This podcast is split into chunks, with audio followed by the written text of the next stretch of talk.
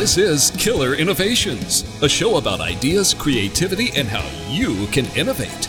Welcome to the Innovator's Garage, where you learn to create your next game-changing killer innovation. Hello and welcome to Innovator's Garage, where we're all about ideas, creativity, and innovation. One of the objectives for the show is we bring on top guests, where we introduce you to some of the top innovators. You get a chance to tell you their story so that you can kind of see what they went through to go from idea to innovation. Now, one of the most common topics I get asked about is around culture and whether or not it's supportive or whether or not it's even important in support of innovation efforts. Many times when I get those inquiries, people are either trying to complain about the culture of the organization they're currently with, or they're starting a new company and they want to understand how to go about the process of defining culture. Now, culture in some cases can be viewed as a fuzzy concept, and a lot of people just say, you know, can you really measure it? Can you really design it? Can you really architect a culture for an organization? Now, if you go back into the archive, the past 11 years of the Killer Innovation Show, you'll find lots of shows where I talk about culture, and specifically around innovation culture. But rather than listening to me again, kind of get on my innovation culture rant, I've invited a special guest this week. Dr. Natalie Baumgartner is the founder and chief psychologist for RoundPegg. RoundPegg is a unique firm. It's a firm that specializes in working with teams and entire organizations around understanding the culture you have, the culture that you're hiring in when you hire people, the culture you're losing when people leave your organization, and helping leaders and organizations really think about those important elements of culture that ultimately can help compound or leverage your success. Now, Natalie is based in Boulder, Colorado. She's joining us by phone. The funny part is I live in Colorado, and normally I would have done this show face-to-face, but this week I happen to be in Florida. So Natalie's dialing in from Boulder. I'm connected to the studio here from lovely Panama City, Florida this week. But I want to welcome Natalie. Natalie, welcome to the show, and I really appreciate you joining us today. Thanks so much, Phil. It's a pleasure to talk with you today. Well, great. So before we get jumping in, because, you know, give the audience a little bit of insight, Natalie and I have met over the last couple of months. We both have a passion around culture. Her firm actually specializes in it. It's one of the few firms that I have found that really can dig into the science and help us all understand what that really means. But before we get too deep into, because Natalie and I will be off to the races here in a second, I want to give you just a few minutes to give the audience some background on you and what is RoundPegg. Sure. So a little bit about RoundPegg. RoundPegg is a culture and engagement software platform, and its main mission is to make it very simple for folks like us here on the show listening in today to be able to bring real rigorous measurement to understanding what's actually happening in your organization's culture and to make very data-informed decisions about how and if to shift your culture in order to enhance, in this case, innovation, and also provides then web-based applications that make it very simple to hire, develop, and engage employees in culture alignment. I am one of the three co-founders of RoundPegg, and I'm the culture psych nerd. So I'm fortunately surrounded by a bevy of phenomenal technologists who are able to take all the data and research that we've uncovered over the last 6 years of operating as a software company and really translate that information into a really slick, easy-to-use interface that even really busy business leaders can use to help manage their culture. Yeah, I think it's kind of funny you refer to yourself as a culture nerd. I've never quite heard that term before. So, I mean, one of the common questions everybody has is, you know, culture comes across as kind of being this fuzzy thing. Can you really measure it? Is there, you know, some history around proof of being able to understand and actually measure it and track it within an organization? Right. I think it's one of my favorite things to talk about when thinking about culture, because for so long we have thought of culture as really a fuzzy, nebulous concept, and that's how it's been played out in the business arena. And yet, certainly over the last decade, we've had more and more research and literature that support the fact that cultural wiring within an organization is measurable. And the biggest body of literature that supports that is that we have about 4 decades of personality research that tells us that as individuals, as just people in the workplace, we are pretty hardwired in terms of our basic, most core values, the small subset of values that most describes each of us as individuals. And we know from the literature that those values, whatever they are, tend to remain quite stable over the course of our adult lives, regardless of the industry we're in or the position we have within an organization early or late in our career. And most importantly, they describe and predict more than any other factor how we're going to behave while we're at work. And what's important to know is that culture, while we can have a lot of really complex and detailed definitions of what culture is, that at its fundamental basis, culture is how you do things in your company, how you communicate, how you make decisions, what gets rewarded. And regardless of the values that you have on the wall, the way that's really happening is determined by those values that your people hold, those core values that are so inherent to who they are. So if you can understand your people's wiring, what their core values are, you have tremendous and rigorous insight into the actual culture that's living and breathing within your organization. Because there is one, for better or worse, whether you're measuring it or not. Well, I think there's also, you know, a lot of people think of culture as when the HR department publishes some new poster and, you know, there's the little rah-rah thing, and here's kind of our core attributes that define the organization. In a lot of organizations that I've seen, they kind of go through the motion of culture, but I think the hard part is really translating that. So your thoughts on that with regards to kind of this perception of the old, you know, of culture within like the HR department definition, and what it is you think is really that underlying kind of foundational piece within an organization. Am I getting it right? You know, at least that's the perception I get when I talk to HR departments.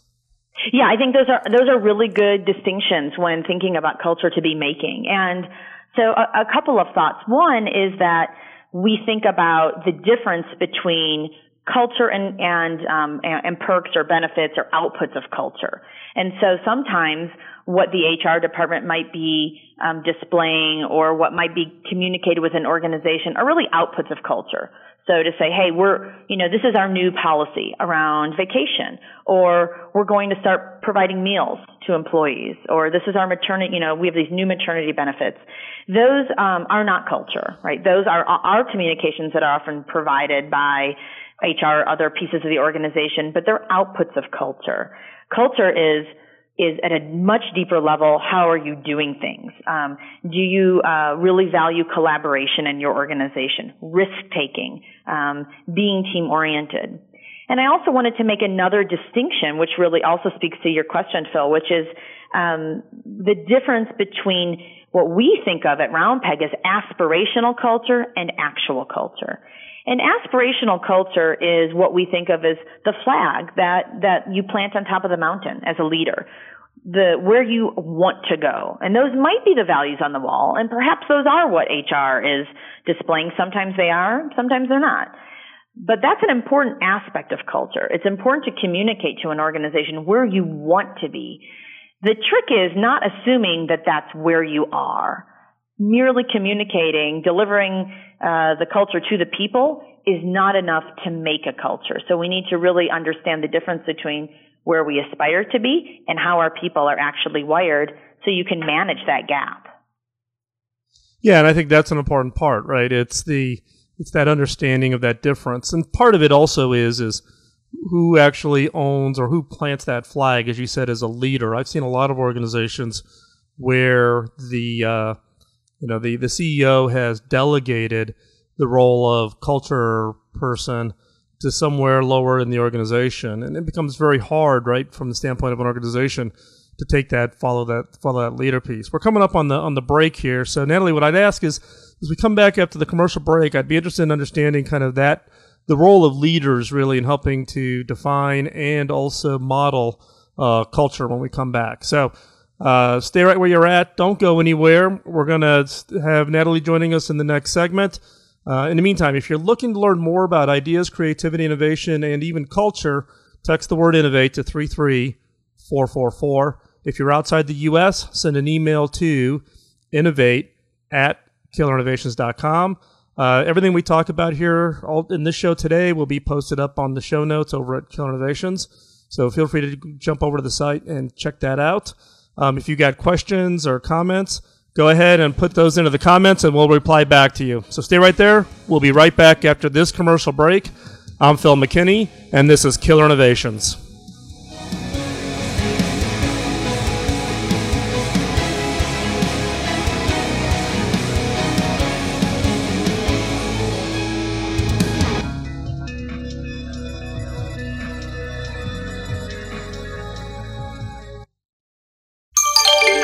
BizTalk Radio.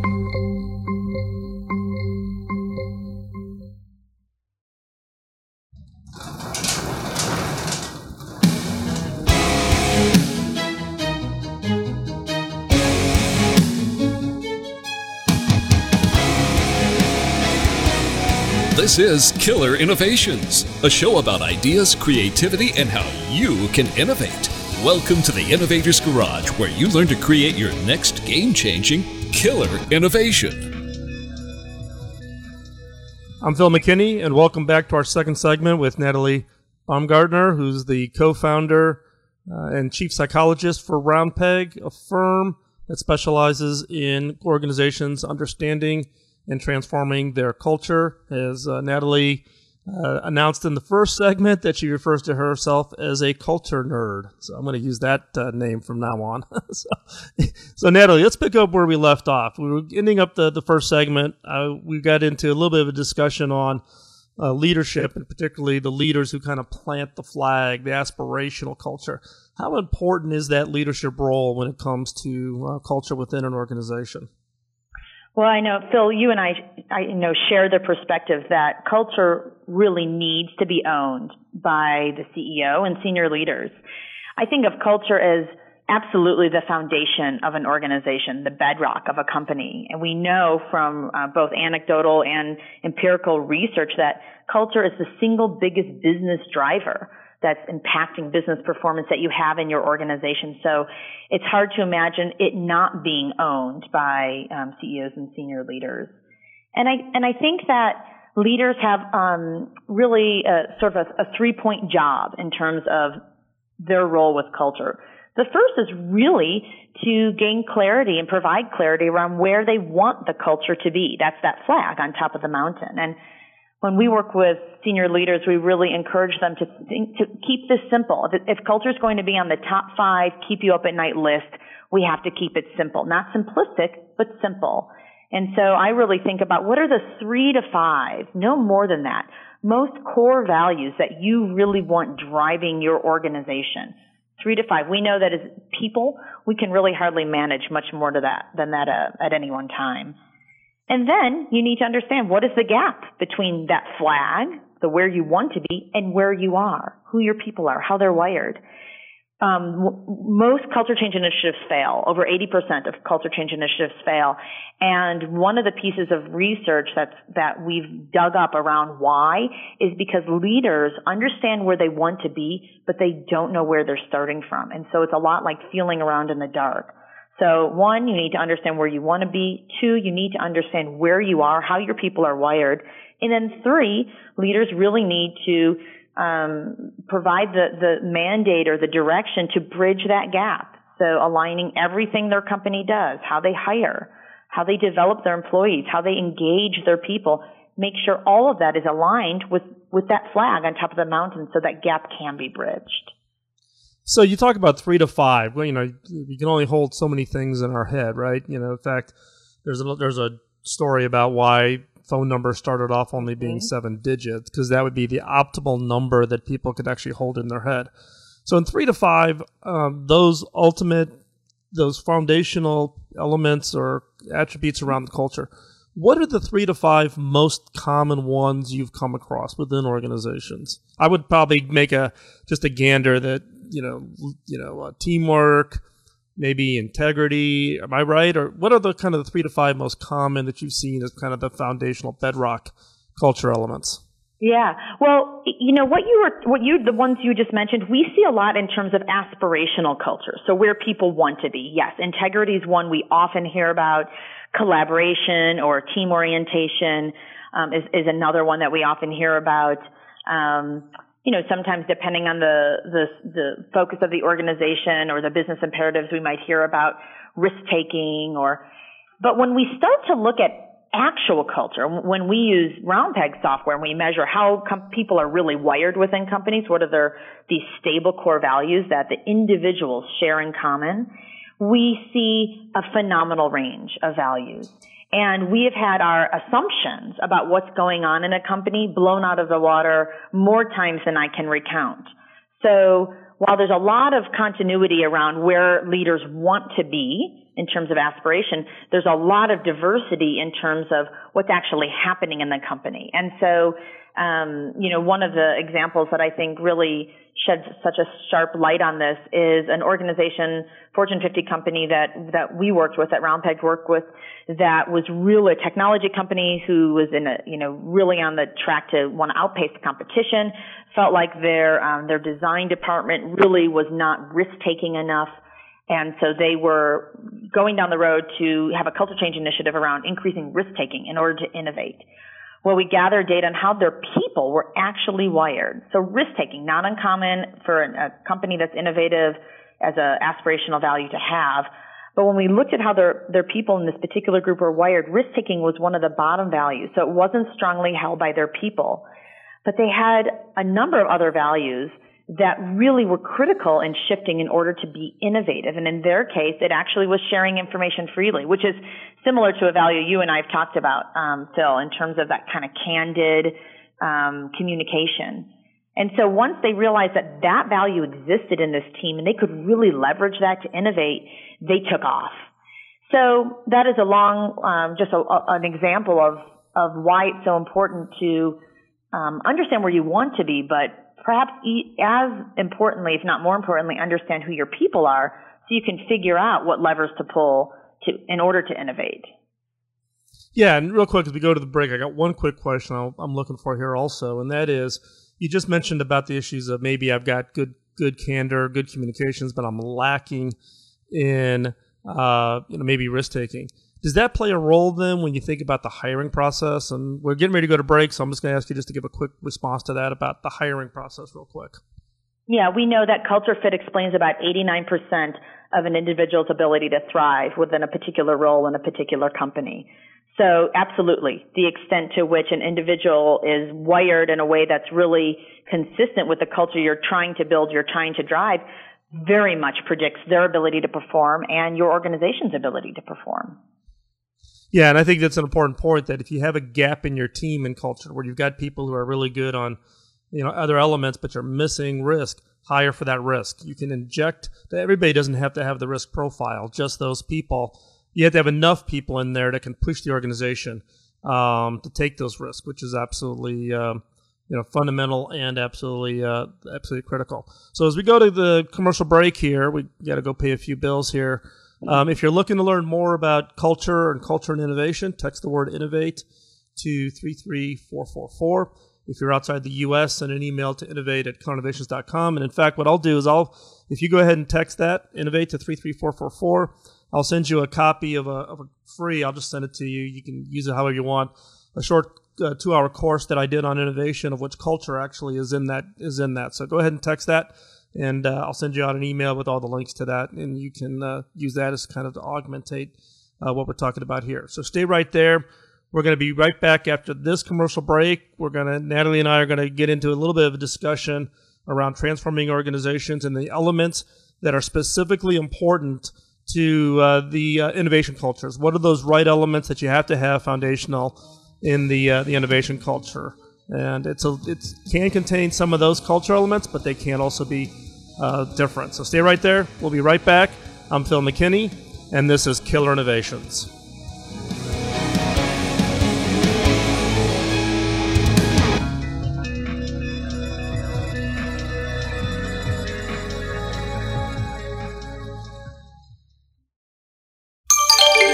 BizTalk Radio.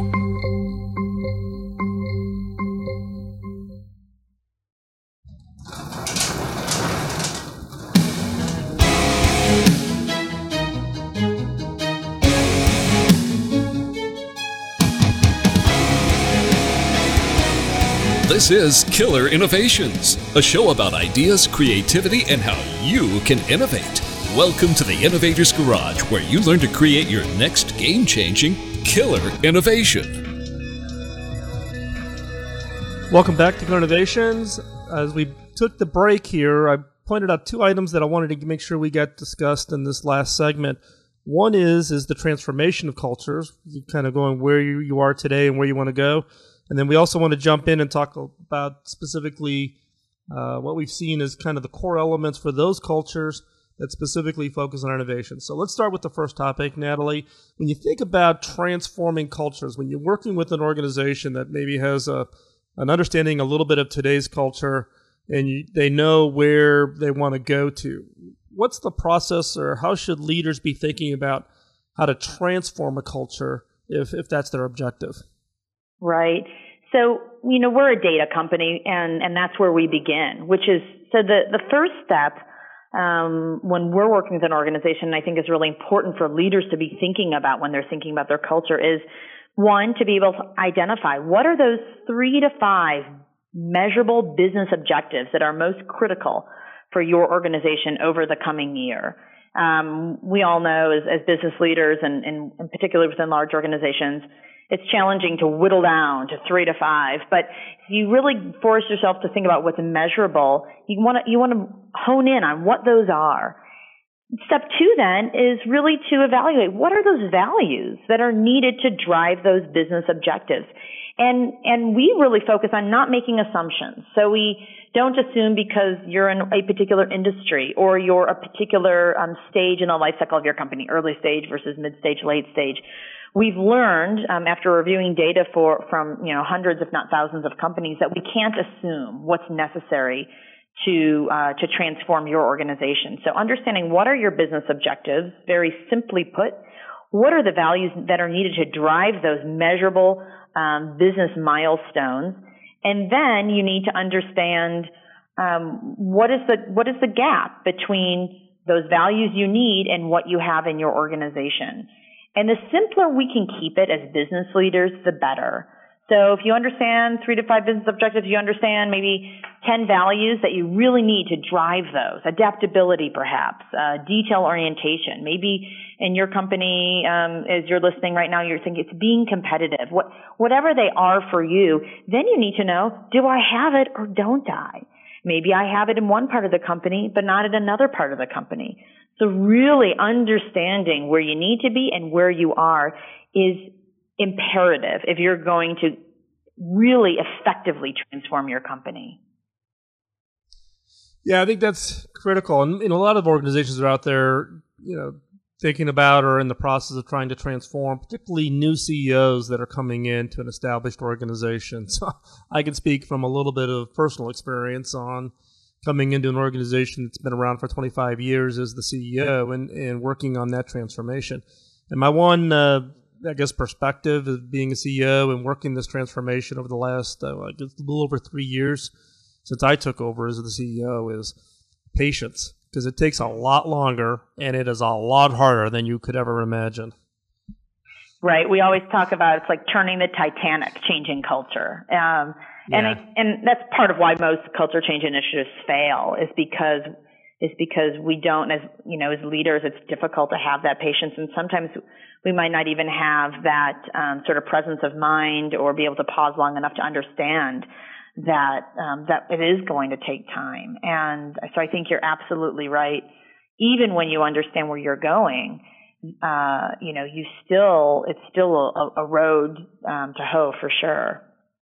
But I can tell you, at least from my experience, when you're in an organization that has an incredibly well-defined, robust structure that is aligned to achieve the business objectives, the power that gives you to magnify the output of your team is just, there's no other alternative. I mean, if you're going to achieve success, punch above your weight, no matter the size of your organization, your ability to align your culture and align to your business objectives, there's nothing more powerful than making that happen. So let's take a shift real quick. I want to talk a little bit about the elements of innovation culture. What we've been talking about here is fairly open on culture as a general piece. But let's talk specifically about those culture elements that actually help magnify those organizations that have identified innovation and highly innovative work as being one of those business objectives they want to have. And this is a little bit of a leading question, because Natalie and I last week were having a very robust set of conversations about culture and innovation culture specifically. So I'm going to let Natalie go first, and then depending on her answer, I'll either agree or counter. I love it. Yeah. So I have been really interested in understanding the perspective of folks like you, Phil, who work deeply in the world of innovation and innovative companies and cultures, because from a pure culture standpoint, my perspective and our experience has been that there isn't a single right culture, that what really predicts performance and ultimately profitability in organizations is culture alignment. So understanding what that handful of values is for your organization, and then obsessively aligning how you hire, how you develop, how you engage your people with those.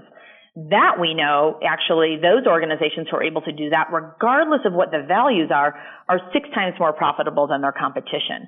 Now, when we start to think about specifically companies looking to innovate, we do, we, RoundPegg, are really clear that we don't have a template for innovation, because it really depends on specifically what those measurable business objectives are.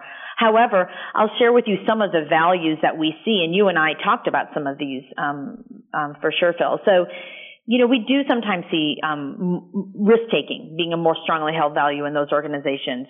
Another value being quick to take advantage of opportunities, so being opportunistic. Being decisive, sharing information freely is one that we often see. So having that free flow of information back and forth within organizations is certainly one that we sometimes see more often in organizations that are really focused on hitting innovative, measurable business goals and really trying to transform the way that they do business and what they provide to the marketplace. So we see a lot of different values. We look at 36, so that's kind of where we our starting point. But the ones I named are certainly some that we often see more often in organizations that are really well aligned around innovation. I think those are all great points. I think the way I think about it and the way I teach it in the innovation bootcamp and in the workshops is around the word care, C-A-R-E. So care for us is C stands for candor, communications, collaboration. So that free flow of information, candor, meaning, you're not playing passive-aggressive kind of games. You're out there. You feel comfortable in putting your ideas on that you're not going to get attacked. At the same time, they're going to get a fair airing and true consideration. A is lean towards action, or as you said, opportunistic. Take advantage of the opportunities that fall in front of you. But also think about it from an agility perspective. How fast can your organization respond? Or are you kind of stuck in a very process-oriented? R for us is risk. Are you willing to take risks? Are your corporate antibodies guided along the whole process of they may be uncomfortable as a corporate antibody, but take the risk? And the last one, the E for us is empowerment. Do the people in your organization feel like they have the permission to go off there and be able to do those kinds of activities? In our case, we grant every employee $1,000, even the front receptionist. So everybody gets $1,000 a year. They can do anything with it. No permission required. The only requirement is they have to stand up in front of the entire organization and give that feedback. So C-A-R-E is the way we think about it. That is not the only elements, but those we have found, or at least in my working with companies on their innovation culture, are kind of those core elements. So, Natalie, I want to thank you for the time that you spent with us today. This has been fantastic, and I'm sure we're going to have opportunities to bring you back on the show again, because this is not a topic we can cover in such a short period of time. But if people are wanting to learn more about you, where can they find you? Please check out our company's website, www.roundpegg, that's roundpegg.com. And you can also shoot me an email, natalie@roundpegg.com. Thanks so much for having me, Phil. It was a total blast and pleasure, and I look forward to getting to chat about culture again with you. Oh, that'd be great. So if you're looking to learn more about culture, ideas, creativity, and send the word innovate to 33444 if you're outside the U.S., send the email to innovate@killerinnovations.com. When we come back, I've got a great killer question this week around customizing product. I think if you're in a product business, you're definitely going to want to listen to this, and this one will really cause you to think differently and think differently about the products and services that you've got out there. So stay tuned. When we come back, we're going to exercise our creativity muscle. I'm Phil McKinney, and this is Killer Innovations on the BizTalk Radio Network.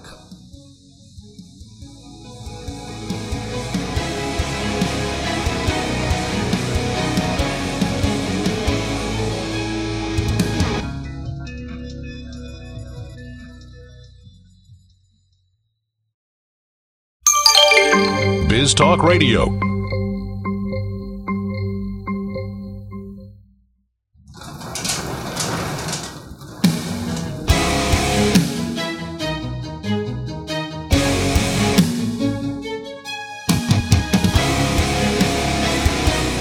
This is Killer Innovations, a show about ideas, creativity, and how you can innovate. Welcome to the Innovator's Garage, where you learn to create your next game-changing killer innovation. I'm Phil McKinney, and welcome back to Killer Innovations. So are you ready to exercise your creative muscle?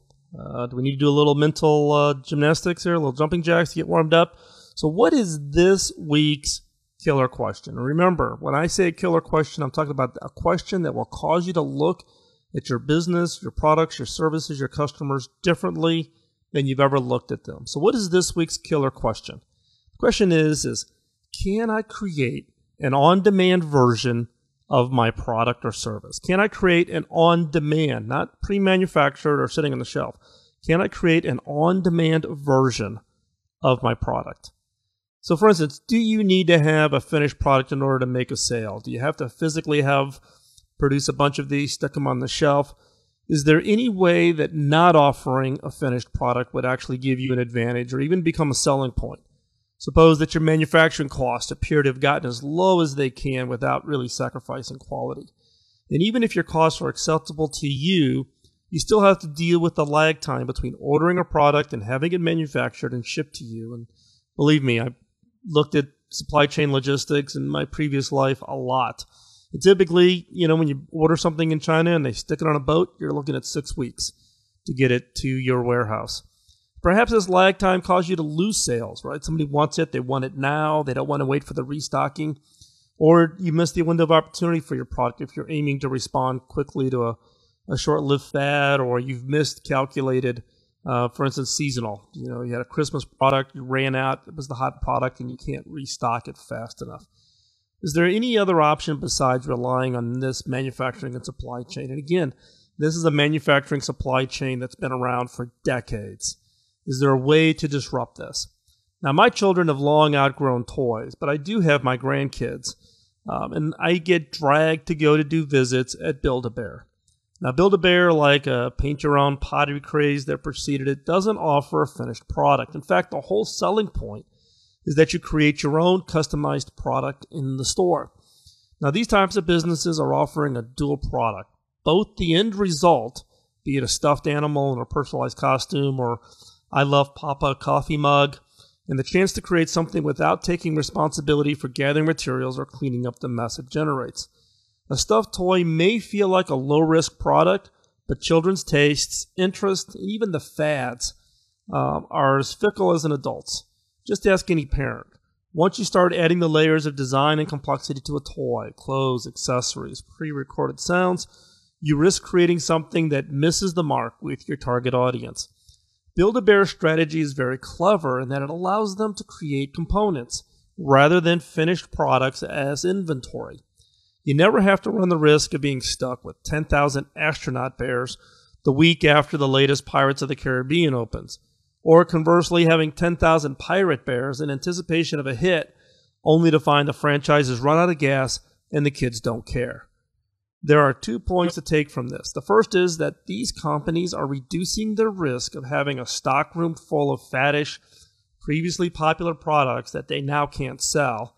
The second is that they're able to charge their customers a premium for the pleasure of assembling the final product.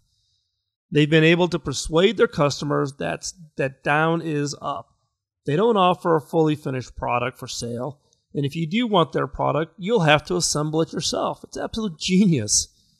Home bakers have experienced a similar shift in how they make a product. For example, a cake. Now, when I was a kid, my grandma would always be the one to make my cake from scratch every year.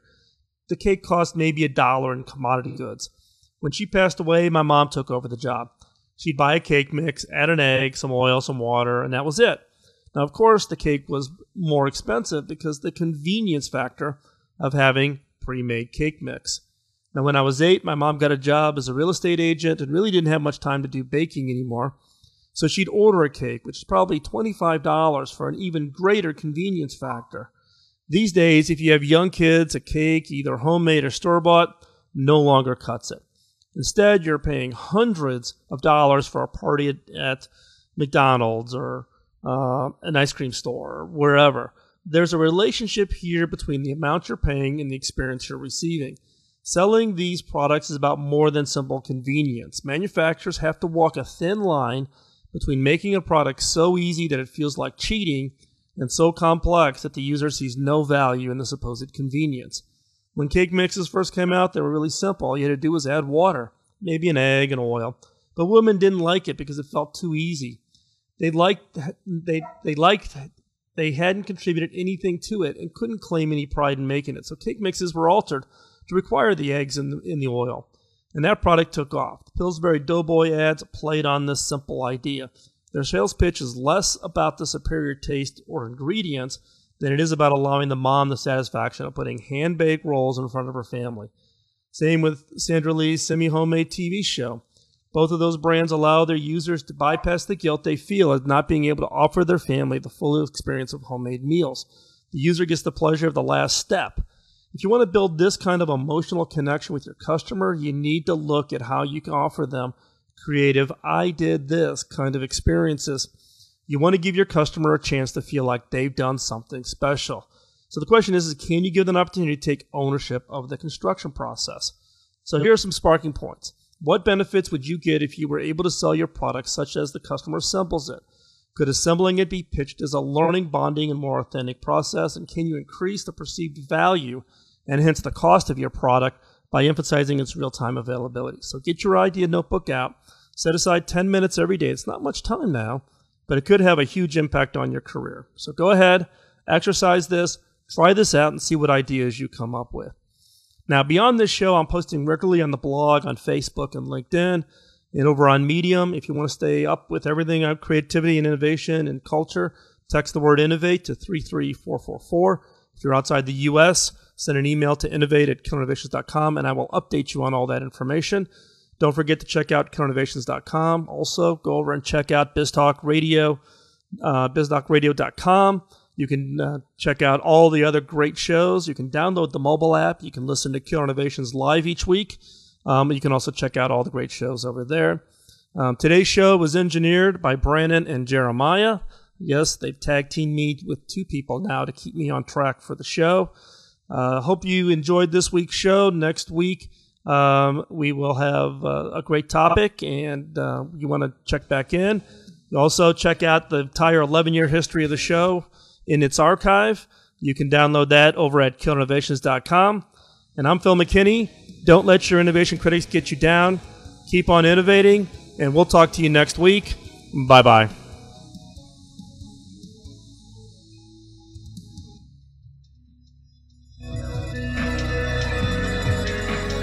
The opinions you hear on Biz Talk Radio are those of the hosts, callers, and guests, and do not necessarily reflect those of this station, Biz Talk Radio, its management, or advertisers. The information on Biz Talk Radio does not constitute a recommendation, offer, or solicitation to buy or sell any product or service. If you have any questions about Biz Talk Radio, contact us at 817-274-1609 or at biztalkradio.com.